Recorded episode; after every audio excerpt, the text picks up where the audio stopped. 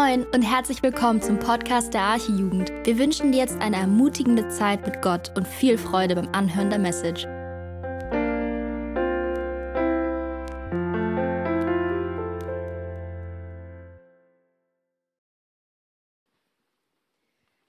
Hallo, ich bin die Mary und ich darf heute von Johannes 7, 1 bis 30 lesen. Ich warte kurz einen Augenblick, dass ihr auch die Textstelle finden könnt.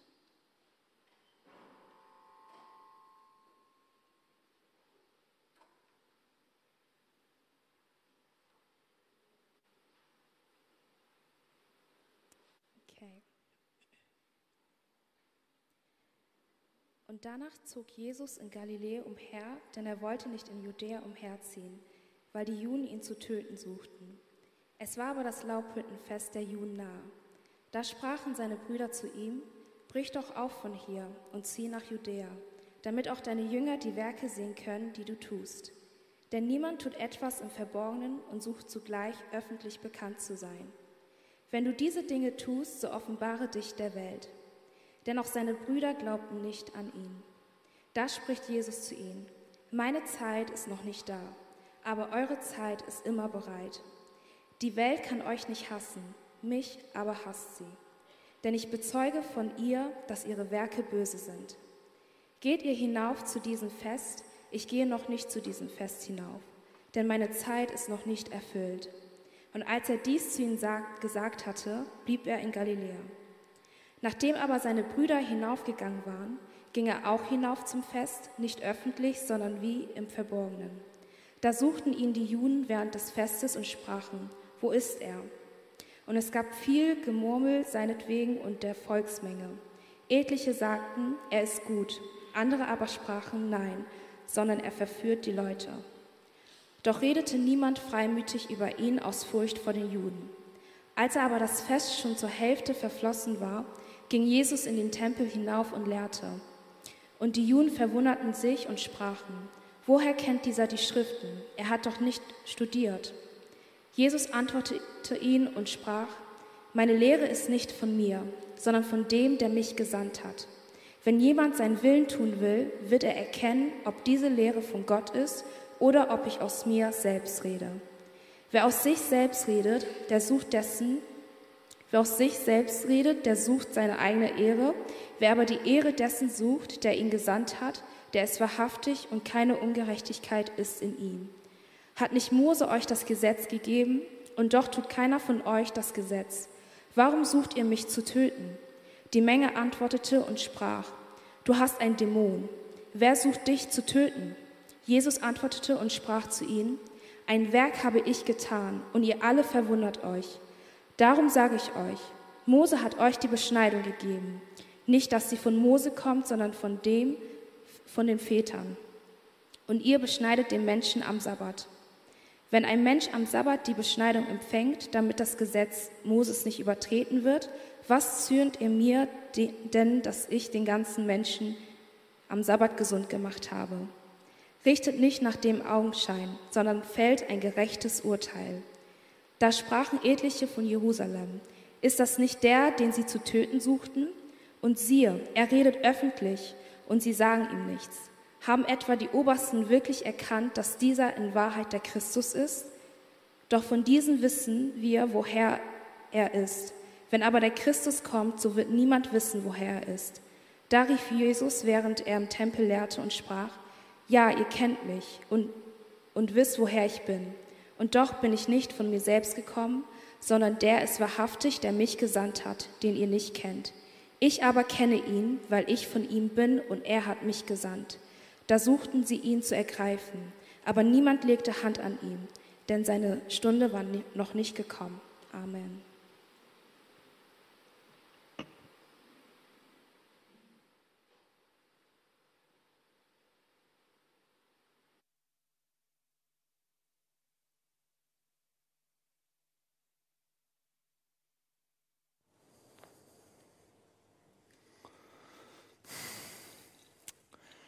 Jesus, Herr, ich danke dir für dein Wort und danke dir dafür, dass du lebendig bist und dass du real bist und dass du durch dein Wort zu uns heute noch sprichst, Herr. Ich danke dir, dass wir hier zusammenkommen konnten heute und dass wir gemeinsam diesen Jugendgottesdienst feiern dürfen. Und ja, möchte dich bitten, dass du diesen Gottesdienst gebrauchst, um zu uns zu sprechen, Herr. Ich möchte dich bitten, dass du dich uns offenbarst und dass wir dich erleben dürfen, dass wir dich erkennen dürfen und dass du uns begegnest heute Abend. Und ich möchte dich bitten, dass du uns Gnade schenkst, dein Wort ähm, zu verstehen. Ich möchte dich bitten, dass du durch dein Wort und durch deinen Geist unsere Herzen veränderst, Herr, und dass du ja einfach ähm, heute neues Leben schenkst, Herr. Amen. Amen. Ähm, ich weiß nicht, ob ich nur den Eindruck habe, aber findet ihr es schallt ein bisschen oder geht's? Schalt oder geht's? Also es ist ein Oder, also nur nicken. naja, also falls es schallt, vielleicht könnt ihr da oben irgendwas drehen oder irgendwas drücken oder irgendwas machen. Genau, cool. Vielen Dank, Mary, fürs Lesen. Ich hoffe, es geht euch gut. Schön, dass ihr da seid. Und bevor wir gleich richtig in den Text einsteigen, möchte ich euch ein bisschen etwas erzählen. Und zwar von euren Gehirnen. Ich habe nämlich diese Woche so ein bisschen, äh, ich war auf YouTube und ich weiß nicht, ob das einfach mein YouTube-Algorithmus ist oder ob das allen vorgeschlagen wird, aber ich habe so verschiedene Videos geguckt über unser Gehirn und ich fand das mega interessant und ich dachte, es passt vielleicht ganz gut als Einleitung. Ähm, ihr werdet euch wahrscheinlich wundern, ich hoffe, später im Laufe der Predigt ergibt es dann so einen besseren Sinn. Aber unser Gehirn hat 100 Milliarden Nervenzellen, also 100 Milliarden Neuronen. Man kann sich das auch vorstellen, für jeden Stern, den es in der Milchstraße gibt, hast du ein, eine Gehirnnervenzelle. Und diese Nervenzellen im Gehirn sind mega praktisch, dadurch können wir denken. Und diese Nervenzellen kommunizieren miteinander.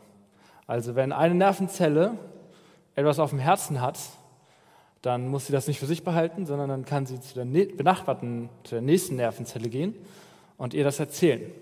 Und die Nervenzelle 2 kann natürlich nichts für sich behalten und geht zur dritten Nervenzelle und erzählt ihr das auch. Und so geben die Nervenzellen Impulse aneinander weiter. Könnt ihr euch ungefähr so vorstellen, als würden wir hier sitzen und alle Hände halten und dann drückt ihr so die Hände voneinander. Wenn deine linke Hand gedrückt wird, dann drückst du die von deinem Partner und so geht der Impuls durch dein Gehirn. Genau. Und ähm, das Interessante ist nun, wenn du diese, ach so, die Nervenzellen kommunizieren über die Synapsen. Ne? Vielleicht habt ihr das schon mal gehört. Die haben da so komische Enden und dann können die da so Impulse weiterleiten. Das funktioniert auch alles mit Natrium und Calcium und so und solchen Kanälen. Aber Niklas predigt nächste Woche und der studiert der Medizin. Vielleicht kann der euch das ein bisschen genauer erzählen. Aber was wichtig ist und was interessant ist, ist, dass wenn du so eine Synapsenabfolge, ne, also so eine Kette, häufiger benutzt, dass sie dadurch gestärkt wird und trainiert wird. Und das ist im Endeffekt auch die Grundlage dafür, dass wir lernen können, dass wir etwas üben und trainieren und dann in etwas besser werden können. Also zum Beispiel, das passt zu unserem Impuls vorhin, äh, von Kaya, wenn du gerne dankbar, dankbarer werden möchtest, dann hilft es immer wieder, diese Synapsenabfolge ähm, so durchgegangen zu sein, also immer wieder dankbar reagiert zu haben in Situationen, dass sich das irgendwann leichter ergibt und irgendwann ein wenig automatisiert. Mit unserem Synapsen im Gehirn ist es ungefähr so, als würdest du in einem sehr, also könnt ihr euch vorstellen, sehr dichten Dschungel stehen. Ne? Überall um euch herum sind Bäume und Pflanzen und Lianen hängen von oben runter. Und wenn du das erste Mal durch diesen Dschungel durchgehen willst, ist es sehr, sehr mühsam, sich diesen Weg freizuschlagen. Ne? Könnt ihr euch vorstellen mit so einer Machete? Das erste Mal ist sehr aufwendig, aber das zweite Mal ist schon wesentlich leichter, weil der Weg ist dann ja schon da. Du kannst einfach dem Weg folgen. Und beim dritten Mal wird es noch ein bisschen einfacher und beim vierten Mal noch einfacher. Und wir merken, je häufiger wir diesen gleichen Weg gegangen sind, desto breiter wird er und desto fester wird er und desto einfacher wird er zu gehen. Also wenn du etwas Neues lernen willst, wie zum Beispiel Fahrradfahren, oder dir eine Gewohnheit angewöhnen möchtest, wie zum Beispiel Dankbarkeit, dann hilft es, diese Dinge immer wieder zu tun und dadurch werden diese Wege in unserem Gehirn oder in dem Bild im Dschungel ähm, fester und breiter. Dieses grobe, also ihr fragt euch wahrscheinlich, warum ich euch das jetzt erzähle.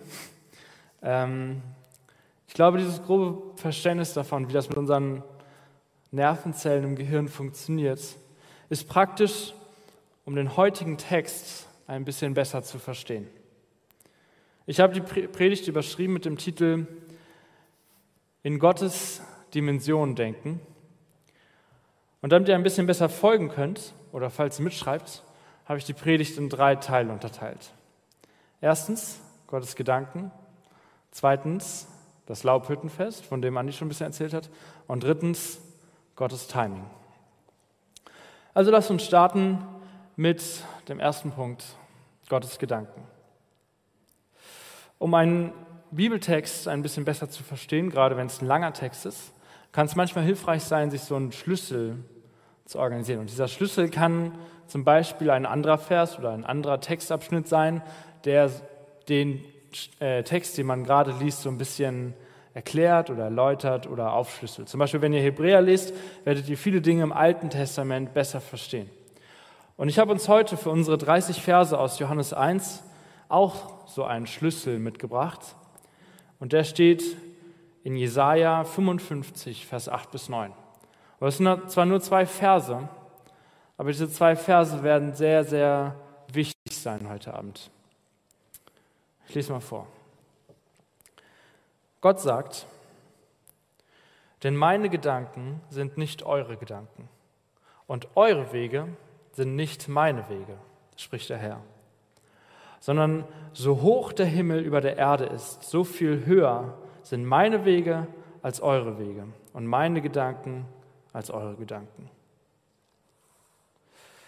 Im Buch Jesaja geht es viel darum, dass das Volk Juda so zwischen diesen Großmächten Samaria und Assyrien und Syrien äh, war und irgendwie versucht hat, da gute Allianzen zu schließen und gute Verbündete zu finden und einigermaßen gut durch die ganzen Kriege, die da geherrscht haben, hindurchzukommen. Und äh, sie haben das auch gemacht. Sie haben eine Allianz mit Assyrien gebildet. Und ähm, das aber hatte einen Preis. Und der Preis war, dass sie von den Assyrern die Altäre genommen haben und sie in den Tempel von Gott gestellt haben. Und am Ende, eigentlich, eigentlich wäre es Grund genug für Gott zu sagen, ey Leute, ich bin raus. Was habt ihr da? Also, das war nicht das erste Mal, das war das wiederholteste Mal. Und dann anstatt auf ihn zu vertrauen, vertrauen sie sich den Assyrern an und sagen, ey komm, wir machen mit denen eine Verbindung, dass die uns vielleicht beschützen können vor den anderen Völkern. Und eigentlich hätte Gott allen Anlass gehabt, um zu sagen, ey Leute, ich bin raus. Ähm, also, anstatt dass ihr euch Hilfe bei mir sucht, geht ihr zu den Assyrern. Es würde euch vielleicht helfen, weniger auf euer eigenes Denken zu vertrauen und mehr eure Sicherheit bei mir zu suchen. Und das sagt Gott auch. Er macht dem Volk Israel ein, ein Angebot der Gnade in Kapitel 55 und wendet sich nicht von dem Volk ab. Und er sagt hier, meine Gedanken sind nicht eure Gedanken. Also er stellt fest, die Menschen denken anders als er und das ist okay. Und eure Wege sind nicht meine Wege, spricht der Herr, sondern so hoch der Himmel über der Erde ist, so viel höher sind meine Wege als eure Wege und meine Gedanken als eure Gedanken. Also Gott stellt fest, dass ähm, es okay ist, dass die Menschen anders denken als er, weil sie nicht die Weitsicht haben, die er hat. Aber sagt ihnen, ey Leute, kommt doch zu mir, wenn ihr Probleme habt. Wenn ihr Probleme mit den Assyrern und Samar äh, äh, den Leuten aus Samarien und den Syrern habt, dann kommt doch zu mir. Und auch wenn Jesus diese beiden Verse aus Jesaja nicht wortwörtlich zitiert, äh, sind sie doch wie so ein roter Faden, der sich durch die 30 Verse zieht, die wir heute, die wir gerade gehört haben. Und es ist ein langer Textabschnitt, ich möchte trotzdem mit euch kurz durchgehen, wie sich in diesen ganzen 30 Versen das immer wieder zeigt und immer wieder hervorkommt. In den ersten neun Versen lesen wir, dass die Brüder von Jesus, also Jesus hatte einige Brüder, einige Halbbrüder, dass die Brüder zu Jesus kamen und ihm vorgeschlagen haben, dass er doch zum Laubhüttenfest gehen könnte, nach Jerusalem. Also Jesus war gerade in Galiläa und ihr könnt euch vorstellen, Jerusalem und Galiläa, das kann man ungefähr vergleichen mit ähm, Celle und Hamburg. Also ihr könnt euch vorstellen, Jesus war in Celle und seine Brüder auch. Und seine Brüder haben gesagt, ey, was machst du hier in Celle? Geh doch nach Hamburg. Weil wenn du nach Hamburg gehst, dann kannst du berühmt werden und dann, oder die sagen, dann kannst du öffentlich bekannt werden und Niedersachsen ist cool, aber geh mal lieber nach Hamburg. Das würde dir viel mehr nutzen und da würdest du viel mehr Menschen erreichen und jeder würde dich kennen. Aber entweder wissen die Brüder nicht, dass man Jesus in Jerusalem töten möchte, also dass es dort viele Schriftgelehrten gibt, die nicht so gut auf ihn zu sprechen sind und ihn gerne töten würden. Und dass Jesus schon plant, nach Jerusalem zu kommen, aber erst in einem halben Jahr, an Palmsonntag, mit bisschen noch mit dem Esel und so. Und diese Weitsicht haben die Jünger nicht. Man merkt, hier treffen zwei Denkweisen aufeinander. Die Jünger, äh, nicht die Jünger, sorry, die Brüder.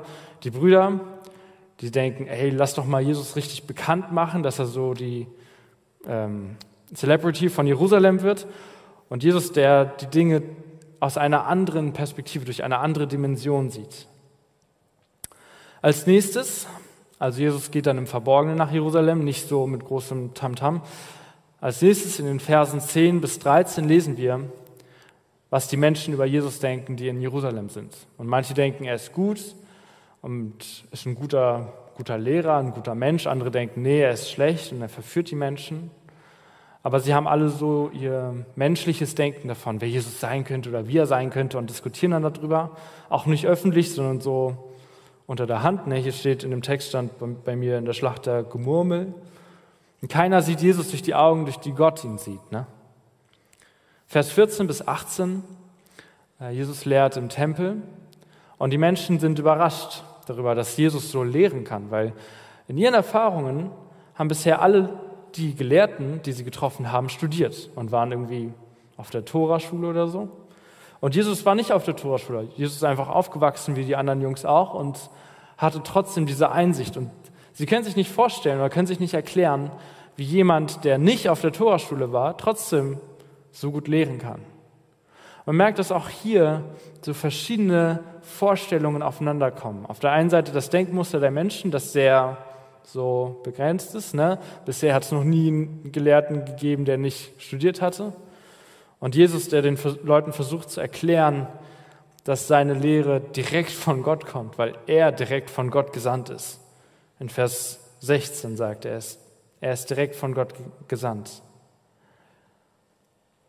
In den Versen 19 bis 24 spricht es wieder eine Interaktion zwischen Jesus und Menschen und diesmal zwischen Jesus und den Schriftgelehrten. Und die Schriftgelehrten werfen Jesus ja vor, dass er am Sabbat geheilt hat. Und ähm, man merkt es auch hier, so verschiedene, verschiedene Denkweisen aufeinanderprallen. Äh, die Schriftgelehrten, die versuchen, Gottes Gebote sehr gut zu halten und dann lieber noch 20 extra Gebote um das Sabbatgebot aufgestellt haben, also Dinge, die Gott nicht gesagt hat, aber die sie selber sozusagen entschieden haben und weitergeben an ihre, an ihre Kinder und ähm, die sie lehren halt dass man zum Beispiel die Matte nicht tragen darf oder dass man am Sabbat nicht heilen darf. Und Jesus, der versucht den Menschen zu erklären, dass es ihnen zu sehr um den Sabbat geht und zu wenig um Gott bei der Sache. Und er macht das, indem er ihnen dieses Paradoxon vor Augen führt, dass sie ja gerade in dieser Zwickmühle sind, dass sie auf der einen Seite sagen, man darf am Sabbat nicht beschneiden, deswegen kommt hier dieses komische Beschneiden in dem Text vor. Man darf das eigentlich am Sabbat nicht, aber gleichzeitig hat Mose ja gesagt, man muss am achten Tag beschneiden. Und jetzt sind sie in der Situation, an welches Gesetz halten sie sich? An das von Mose oder an ihr selbstgemachtes? Und dann halten sie sich lieber an das von Mose und sagen, ja, okay, dann machen wir, da halt, machen wir es halt trotzdem am Sabbat, lieber als dass der dann noch einen Tag länger warten muss, der Junge. Und Jesus sagt ihnen, das kann, also, das kann doch nicht richtig sein. Es kann nicht sein, dass Gott euch zwei Gebote gibt, die ja, nicht so richtig gut zusammenpassen und ihr müsst dann irgendwie würfeln oder herausfinden, was wichtiger ist. Jesus versucht den Menschen zu zeigen, dass er in anderen Dimensionen denkt, dass sein Verständnis, oftmals unser menschliches Verständnis, das auf Erfahrungen oder so begrenzte Denkweisen ähm, ähm, gebunden ist, über, übersteigt. Und in, zum Schluss in unserem Text, in den letzten sechs Versen, ist Jesus noch mit so ein paar ähm, ja, Schlaumeiern konfrontiert, die erklären, dass Jesus ja eigentlich gar nicht der Messias sein kann, weil in Jesaja 53 und Malachi 1 haben wir ja gelesen, oder zumindest verstehen wir das so, dass der Messias plötzlich erscheint. Und Jesus ist ja in Nazareth aufgewachsen, also wissen wir, wo er aufgewachsen ist, und deswegen kann er gar nicht plötzlich erschienen sein. Und man merkt, die Menschen versuchen ihre Erwartungen auf den Messias auf Jesus zu projizieren. Und sie fangen nicht, also gehen nicht den Schritt zurück und überlegen, ob diese Interpretation von Jesaja 53 und Malachi 1 überhaupt so richtig ist, sondern sie haben ihre Erwartungen und die projizieren sie auf Jesus und merken, das passt nicht so ganz. Und deswegen ähm, haben sie ein Problem. Aber weil Jesus nicht in ihre Projektion hineinpasst, verursacht das bei ihnen einen großen blinden Fleck. Und sie erkennen den tatsächlichen Messias nicht, weil sie eine Erwartung haben, die falsch ist. Und das ist das Hauptproblem, das sich durch die ganzen 30 Verse in unserem Text heute durchzieht. Die Menschen haben eine konkrete Vorstellung, die auf Erfahrungen beruht, oder wenn ihr noch in dem Bild seid, sozusagen die an dem Synapsendschungel hängt und an den Faden, die sie kennen und die blinde Flecke verursachen, weil sie sich dann nicht, weil wir uns als Menschen nicht vorstellen können, dass es noch andere Wege geht, gibt. Und das Problem war jetzt, Jesus hält sich nicht an ihre Denkmuster. Jesus hält sich nicht an ihre menschlichen Erwartungen. Gottes Verständnis übersteigt unseres ins Unendliche. Bei Gott gibt es keine blinden Flecke. Gott muss nicht üben, Gott muss nicht trainieren oder irgendwas lernen, um so gut zu werden da drin. Gott hat auch keine, das heißt Langzeitpotenzierung, ne, wenn man das immer wieder macht. Gott hat keine Langzeitpotenzierung. Gott sagt, meine Gedanken sind höher als eure Gedanken und eure Wege sind nicht meine Wege. Und das Hauptproblem unserer Generation heute, glaube ich, ist, dass wir zu viel von dem halten, was wir denken. Wir nehmen unsere eigenen Gedanken für zu wichtig. Gottes Gedanken sind nicht immer die gleichen wie unsere. Also wir können jetzt über die Leute hier im Text sagen, ja, hm, die sind ja so dumm. Aber im Endeffekt sind wir genauso Menschen wie die und haben genauso unser begrenztes Verständnis, unsere begrenzten Gedanken. Und wenn wir dann unseren begrenzten Gedanken mehr Autorität geben, oder sie für wichtiger nehmen als Gottes Wort, was er uns gibt, also was hier drin steht, dann ist klar, dass wir mit Dingen überfordert sind oder dass wir manchmal uns auf Holzpfade begegnen, begeben. Das bedeutet natürlich nicht, dass du gar nicht denken sollst. Wir sind hier nicht in der Brainwash-Anlage. Aber wenn du Gedanken im Kopf hast wie, ich bin gefangen in meiner Sünde und ich werde da eh nie rauskommen. Oder ich bin zu weit weg, dass Gott mich überhaupt retten kann. Oder vielleicht das Gegenteil, ich bin so gut, ich glaube, Gott braucht mich gar nicht retten. Oder ich bin nichts wert. Oder ich bin nicht geliebt. Oder ich kann nicht glauben, dass Gott einen perfekten Plan für mein Leben hat. Dann ist es vielleicht an der Zeit, dass du dem, was hier drin steht, mehr, mehr zuhörst und mehr Autorität schenkst, als dem, was der Teufel dir an Lügen ähm, erzählt. Manchmal klappt das auf Anhieb, dass wir aus diesen Denkmustern rauskommen, weil in Denkmustern sind wir oft so ein bisschen gefangen, ne? dass wir aus diesen Denkmustern rauskommen. Aber manchmal ist das bei gerade solchen Dingen, die in unserem Kopf stattfinden, also Gewohnheiten oder so Gedankenkonstrukten, sehr schwierig. Und äh, wenn ihr was bei euch ähm, bemerkt oder wenn ihr merkt, ihr habt mit etwas zu, zu strugglen, dann äh, macht es nicht alleine mit euch aus, sondern sucht euch jemanden, der euch darin unterstützt, mit dem ihr darüber reden könnt und der euch hilft, da rauszukommen. Aber für Gott ist es nicht unmöglich, eure Synapsenpfade neu zu ordnen. Auch wenn sich das für uns manchmal sehr unmöglich anfühlt, weil wir sind halt in unserem Dschungel drin ne, und haben unsere Wege hier lang und da lang geht's und sonst ist alles voll. Für Gott ist es nicht unmöglich, unsere Synapsenpfade neu zu ordnen. Denn in dem Vers hieß es ja, so hoch der Himmel über der Erde ist, so viel höher sind meine Wege, also nicht meine, aber Gottes Wege, als eure Wege. Und Gottes Gedanken als unsere Gedanken. Und in Sprüche 3, Vers 5 und 6 steht, Vertraue auf dem Herrn von ganzem Herzen und verlass dich nicht auf deinen Verstand. Erkenne ihn auf all deinen Wegen, so wird er deine Pfade ebnen. Und Leute, wenn wir schon den Gott haben, der Himmel und Erde geschaffen hat,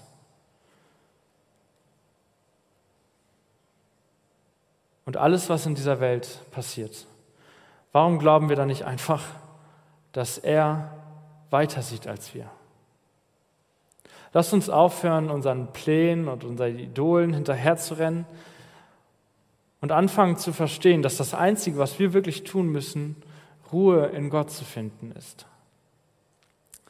Vielleicht vertraust du nicht unbedingt auf Assyrer oder auf das assyrische Volk, aber darauf, dass du bisher relativ kluge Entscheidungen getroffen hast oder darauf, dass du auf deinem Bankkonto eine gute Absicherung hast.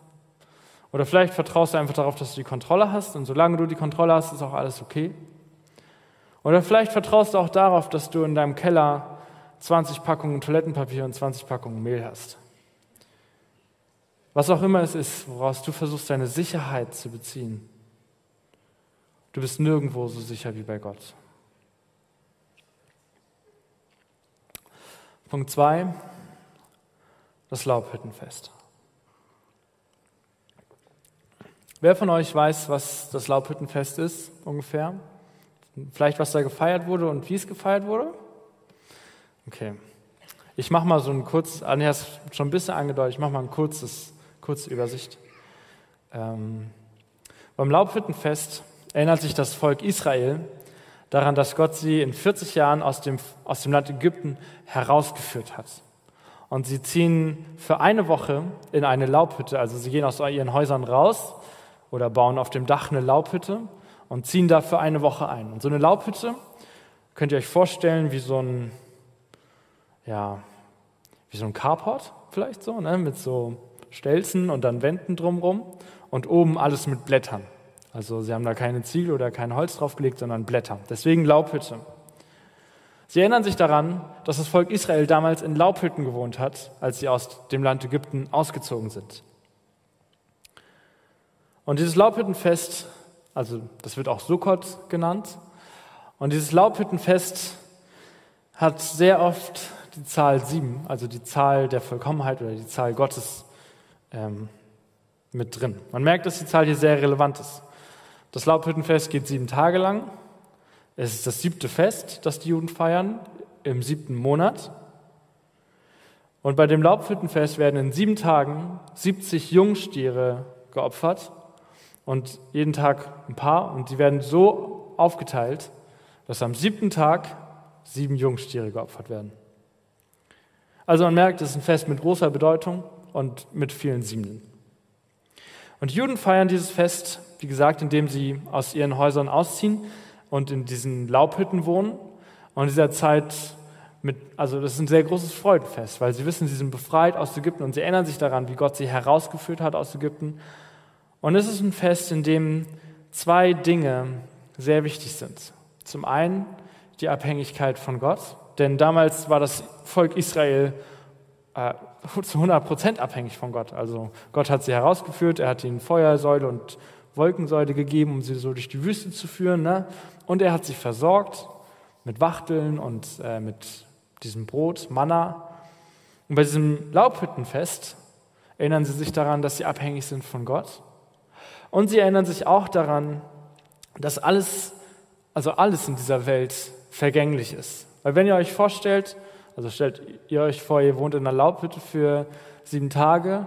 Am Anfang sieht alles noch schick aus und schön, ne, mit den Blättern da oben drauf und so. Aber wer von euch schon mal einen Blumenstrauß hatte und den vergessen hat, in eine Vase zu stellen, weiß, was mit Blumen passiert, die nicht im Wasser sind. Und auch wenn das mit Palmblättern vielleicht ein bisschen länger dauert als jetzt mit Tulpen, merkt man auch an der Laubhütte, dass die Welt vergänglich ist. Die Blätter sehen am siebten Tag halt nicht mehr so schön aus wie am ersten. Ich glaube, die wenigsten von uns ähm, feiern das Laubhüttenfest. Ansonsten kommt gerne nach vorne. Also ich würde gerne mal hören, wie das ist. Aber die wenigsten von uns feiern das vermutlich oder haben das schon mal gefeiert. Und ich glaube, manchmal würde uns das vielleicht ganz gut tun, das mal zu feiern. Und so eine Woche im Jahr Zeit zu nehmen, um uns von dem ganzen vergänglichen Kram, was in unserem Leben, was sich in unserem Leben so aufdrängt und was so reingetragen wird, zu befreien, frei zu machen und einfach voll, also voller Freude und voller Dankbarkeit in der Abhängigkeit von Gott zur Ruhe zu kommen. Ich glaube, manchmal würde uns das helfen und den Fokus von unserem Herzen wieder auf das auszurichten, worauf es wirklich ankommt. Und auch wenn wir hier in Deutschland alle Häuser haben oder Wohnungen, ist es trotzdem vergänglich. In Hebräer 13, Vers 14 steht, denn hier auf der Erde gibt es keinen Ort, der wirklich unsere Heimat wäre und wo wir für immer bleiben könnten. Unsere ganze Sehnsucht gilt der zukünftigen Stadt, zu der wir unterwegs sind. Was sind also die Dinge, an die du dein Herz hängst? Gott hat dich zu seinem geliebten Kind gemacht. Du brauchst diesen ganzen Dingen nicht mehr hinterherlaufen. Weder deinem Arbeitsvertrag, noch deinem Instagram-Kanal, noch deinem Bankkonto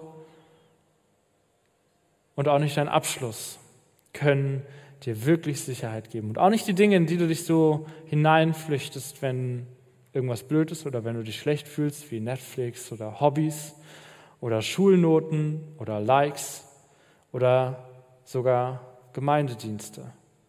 Das sind alles keine schlechten Dinge per se, aber sie können zu etwas Schlechtem werden, wenn wir anfangen, unser Herz da dran zu hängen.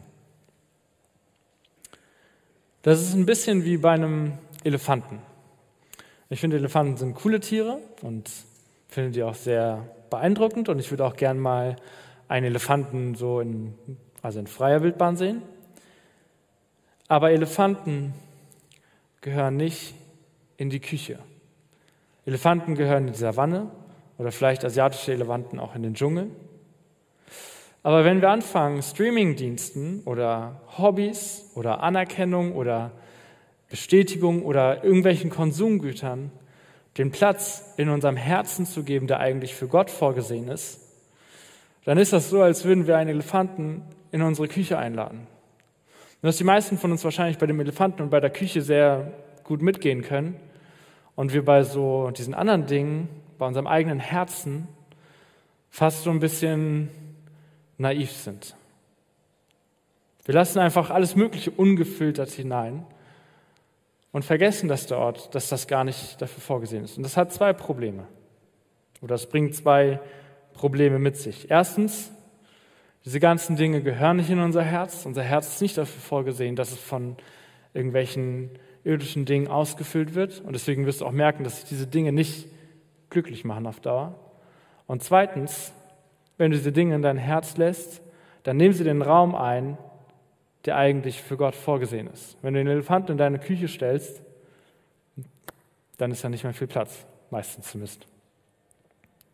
Vielleicht wird es für uns Zeit, dass wir mal wieder in eine geistliche Laubhütte ziehen und uns freimachen von all den Dingen, die die Welt ein, die uns aus dieser Welt einnehmen wollen.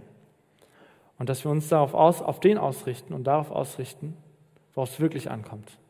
Nämlich auf den, der uns Geborgenheit schenken kann und Frieden und Rettung. Jesus. Wenn du heute zum ersten Mal da bist, dann stellst du dir vielleicht zwei Fragen. Erstens, wie lange dauert es noch? Und zweitens, warum geht es da eigentlich so viel über Jesus? Das erste, also zum ersten, nicht mehr lange. Und äh, zum zweiten möchte ich einen Vers vorlesen, der auch im Johannesevangelium steht, also in diesem Buch, das wir hier gerade lesen. Und ganz am Anfang, in Johannes 1, Vers 14. Und ich glaube, dass dieser Vers die Frage, warum es hier die ganze Zeit eigentlich um Jesus geht, sehr gut beantwortet weil der auch sehr gut zu unserem Text heute passt. In Johannes 1, Vers 14 steht, er, also Jesus, der das Wort ist, wurde ein Mensch von Fleisch und Blut und wohnte unter uns. Wir sahen seine Herrlichkeit, eine Herrlichkeit voller Gnade und Wahrheit, wie nur er als der einzige Sohn sie besitzt, er, der vom Vater kommt. Und das griechische Wort für wohnte kann man auch übersetzen mit wohnte in einer Laubhütte oder sozusagen Laubhüttete. Weil das Wort Laubhüttete nicht in unserem deutschen Sprachgebrauch steht wahrscheinlich in euren Bibeln wohnte. Aber theoretisch könnte man es auch mit Laubhüttete übersetzen. Also das, ist das gleiche Wort in Griechisch. Jesus kam also auf diese Erde und Laubhüttete unter uns. Also das bedeutet, er verließ die Unvergänglichkeit und kam in die Vergänglichkeit. Und er wurde zu einem Fremden in dieser Welt. Und das ist überhaupt erst der Grund, weshalb wir uns hier jede Woche treffen, weshalb wir diese Gottesdienste feiern, weshalb wir Lieder singen. Jesus kam auf diese Welt, um für dein Problem eine Lösung zu schenken. Dein Problem ist, dass du leider nicht gut genug bist für Gott. Gott ist heilig, Gott ist perfekt, du hast Fehler. Aber die Lösung die Jesus dir anbietet, ist, dass er am Kreuz für dich gestorben ist und dass er dir ein neues Leben schenkt. In diesem Text haben die Menschen gesagt, ja, Jesus ist gut oder Jesus ist nicht so gut oder er verführt oder sie wussten nicht. Sie haben irgendwann dann so ihre Meinung sich gebildet. Viele haben ihre Meinung gebildet, als sie vor Pontius Pilatus standen und geschrien haben, kreuzige ihn, aber nicht alle. Es gab einige Menschen, auch die hier in dem Text, in diesen 30 Kapiteln heute, äh, 30 Versen heute vorgekommen sind, die überlegt haben, wer ist Jesus und erkannt haben, Jesus ist mein Retter. Und ich brauche Jesus, ich brauche eine Beziehung zu ihm. Und egal, ob du heute zum allerersten Mal hier bist oder schon häufiger kommst, das ist, das ist das, die wichtige Frage, die du dich stellen musst. Wer ist Jesus für dich? Ich glaube, es gibt Menschen, die heute Abend hier sind, die zum allerersten Mal hier sind und die das schon erlebt haben. Und ich glaube, es gibt Menschen, die schon seit längerem hierher kommen, aber die trotzdem noch kein neues Herz haben. Und wenn du Jesus noch nicht aufgenommen hast, dann lass dich versöhnen mit Gott. Bitte ihn, dass er dir eine neue Identität schenkt. Schieb das nicht Woche um Woche auf und denkst so, ja, komm, ich mache das nächste Woche und vielleicht übernächste Woche oder mach das erst in ein paar Jahren, was soll ich jetzt mich darum kümmern, sondern Suche Gott heute Abend und bitte ihn, dass er dir ein neues Herz schenkt.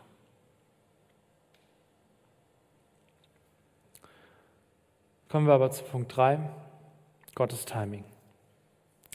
In den Versen 6 bis 8, die wir gelesen haben, also das ist der Abschnitt, wo Jesus mit seinen Brüdern am Reden ist, da erklärt Jesus seinen Brüdern, dass seine Zeit noch nicht gekommen ist. Und das ist schwierig für die Brüder zu verstehen, weil er könnte jetzt einfach gehen und also sie können ja nicht nachvollziehen, warum er das jetzt nicht machen sollte. Aber, und wir haben in Punkt 1 auch gesehen, dass sie eine andere Denkweise hatten und so weiter. Aber manchmal ist es für uns trotzdem herausfordernd, wenn eine Zeit noch nicht erfüllt ist, so wie Jesus sagt.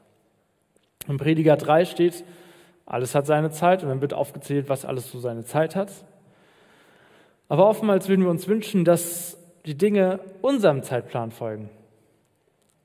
Eines der schlimmsten Dinge für die meisten Menschen ist es zu warten. Keiner mag warten.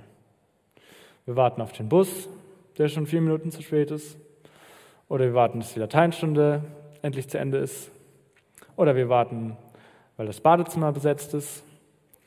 Oder wir warten in der Warteschleife von der Telekom. Es gibt viele Gründe, warum wir warten. Und meistens haben wir keinen Bock zu warten. Vielleicht wartest du aber auch darauf, dass du von Migräne geheilt wirst oder dass Gott dir deine Depression nimmt. Vielleicht wartest du, dass eine dir nahestehende Person endlich Jesus findet. Oder du wartest darauf, dass du einen Beruf mit Berufung bekommst, dass Gott dich irgendwo hinführt, wo du wirklich was Sinnvolles machen kannst. Vielleicht bist du in einer Beziehung und ihr wartet bis zur Ehe auch wenn euch das jeden Tag schwerfällt. Oder vielleicht bist du Single und du wartest darauf, dass Gott dir endlich deinen Traumpartner vorstellt. Warten ist irgendwie sehr real für uns und sehr alltäglich. Aber wir sehen auch, dass, das, dass die Menschen in der Bibel viel gewartet haben. Und wir sehen auch, wie Gott diese Wartezeit gebraucht hat und darin gewirkt hat. Wenn wir an die Zeit denken zwischen dem Alten und dem Neuen Testament, Malachi ist das letzte Buch im, das letzte Buch im Alten Testament und äh, Matthäus das erste Buch im Neuen Testament und die Zeit dazwischen sind 400 Jahre. 400 Jahre ist echt lang. 400 Jahre ist fast so lange her, wie Martin Luther her ist. Und diese 400 Jahre werden auch intertestamentliche Zeit genannt. Und ich kann mir vorstellen, dass für manche von euch sich so anfühlt, als würdet ihr schon so eine intertestamentliche Zeit darauf warten, dass Gott mal zu euch redet oder er euch die Antwort gibt, nach der ihr euch sehnt. Aber nur weil Gott nicht direkt antwortet, heißt es nicht, dass er nicht handelt. In diesen 400 Jahren, also diese Zeit zwischen Malachi und Matthäus, ist ein Reich entstanden. Und äh, ich weiß nicht, wer von euch so fit ist, aber dieses Reich war sehr groß. Und dieses Reich hat fast die ganze damalige Welt so umschlossen. Und dieses Reich wurde gebaut von einem großen Alexander, also Alexander der Große. Und das Besondere an diesem Reich war, dass weil Alexander der Große Grieche war, alle Menschen in diesem Reich auch Griechisch gelernt haben. Und während vorher alle kleinen Völkchen da so ihre eigene Sprache gesprochen haben ne, und jeder so sein eigenes Ding gemacht hat, haben die Menschen auf einmal angefangen, alle Griechisch zu lernen und konnten auf einmal alle miteinander kommunizieren, zumindest einigermaßen. Und dadurch, dass in diesen 400 Jahren auch noch das Alte Testament auf Griechisch übersetzt wurde, konnte, als Jesus geboren wurde, also als das Neue Testament dann begonnen, die gute Nachricht von Jesus in die ganze damalige Welt verbreitet werden. Paulus schreibt in Römer, dass das Evangelium die gute Nachricht ist, zuerst für den Juden und dann auch für den Griechen und dadurch auch für den Heiden, weil auf einmal das Neue Testament, das ja in Griechisch geschrieben wurde, in die ganze Welt hinausgebracht werden konnte. Gott hat das in diesen 400 Jahren vorbereitet. Auch wenn es so aussah, als schweigt Gott für 400 Jahre und ist irgendwie abwesend, hat er gewirkt. In Galater 4, Vers 4 bis 5 steht sogar, als aber die Zeit erfüllt war, sandte Gott seinen Sohn, geboren von einer Frau und unter das Gesetz getan, damit er die, welche unter dem Gesetz waren, loskaufte, damit wir die, Zeit, damit wir die Sohnschaft empfingen. Also Galater 4, Vers 4. Als aber die Zeit erfüllt war. In anderen Übersetzungen heißt es auch, als die Zeit dafür gekommen war oder als die festgesetzte Zeit kam oder als die Erfüllung der Zeit kam. Und offensichtlicherweise hat Gott in diesen 400 Jahren zwischen den Testamenten nicht Pause gemacht oder so auf Autopilot geschaltet, sondern es gab eine festgesetzte Zeit, eine von Gott festgesetzte Zeit, zu der er dann gewirkt hat. Und die Zeit dazwischen hat er vorbereitet und war nicht abwesend. Nur weil Gott nicht direkt antwortet, heißt das nicht, dass er nicht handelt. Die Bibel erzählt uns von vielen Menschen, die gewartet haben und die vielleicht auch manchmal das Gefühl hatten, Gott hat sie vergessen, aber Gott hat sie nicht vergessen. Zum Beispiel lesen wir von einer blutflüssigen Frau, also die eine Krankheit hatte, die hat zwölf Jahre gewartet darauf, dass sie geheilt wird, bevor Jesus sie gesund gemacht hat. Oder wir, hören von jo wir lesen von Josef, der von seinen Brüdern verkauft wurde und 13 Jahre wartete, dass die Verheißungen, die Gott ihm gegeben hatte, in Erfüllung kamen oder gingen. Und die meiste Zeit davon hat er sogar im Gefängnis gewartet. Oder wir lesen von Abraham und Sarah, die 25 Jahre gewartet haben auf ihren Sohn, den Gott ihnen ja einmal verheißen hatte. Oder wir lesen von einem gelähmten Mann, haben wir sogar vor kurzem gelesen, von einem gelähmten Mann, der 38 Jahre gewartet hat, darauf wieder gehen zu können. Nur weil Gott einen anderen Zeitplan mit deinem Leben hat als du selbst, bedeutet das nicht, dass er abwesend ist oder dich vergessen hat. Gottes Wege sind immer gut und sein Timing ist immer perfekt. Und sein Timing ist auch so designt, dass er dich in deiner Wartezeit formt. Er bringt dir bei, zu vertrauen oder Geduld zu lernen, für die du gebetet hast. Oder er zeigt dir, wo du ihm noch ähnlicher werden kannst. Oder er bewahrt dich einfach vor deinen eigenen Wünschen. Verschwende deine Wartezeit nicht. Gott wirkt erst etwas in dir und dann tut er die Dinge für dich. Verschwende deine Wartezeit nicht. Das Lobpreisteam kann nach vorne kommen. Wenn du vielleicht schon sehr lange darauf wartest, dass irgendwann dein Traumprinz durch diese Flügeltür auf einem weißen Pferd kommt und Gitarre spielend seine Haare nach hinten wirft, dann ist vielleicht Zeit, Gott zu fragen, was er in dieser Zwischenzeit in dir tun möchte. Wenn du auf die Erlösung von einer Krankheit wartest, und das schon seit langem, dann ist es vielleicht Zeit, dass du Gott bittest, dass er dir auch in dieser schwierigen Situation Freude und Dankbarkeit schenkt. Und dass er dir dich Geborgenheit erfahren lässt, auch in der Herausforderung. Und wenn du das Gefühl hast, dass Gott dich mit deiner Sorge schon sehr lange alleine lässt, dann erinnere dich daran, Gottes Gedanken sind höher als unsere Gedanken. Er sieht weiter und er lässt deine Herausforderungen immer zum Besten für dich dienen. Vertraue dich Gott an. Er vergisst dich nicht und er lässt dich nicht im Stich. Abraham, Josef, diese Frau und der gelähmte Mann zeigen uns nicht, dass Gott seinen Zeitplan immer an unseren anpasst, aber sie zeigen uns, dass Gott treu ist und dass er ein perfektes Timing hat.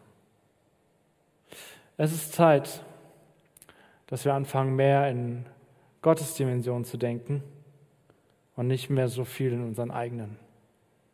Lasst uns nicht auf unsere kleinen Synapsen so viel geben, sondern lasst uns Gott vertrauen, der real ist, der allmächtig ist und der dich sieht. Amen.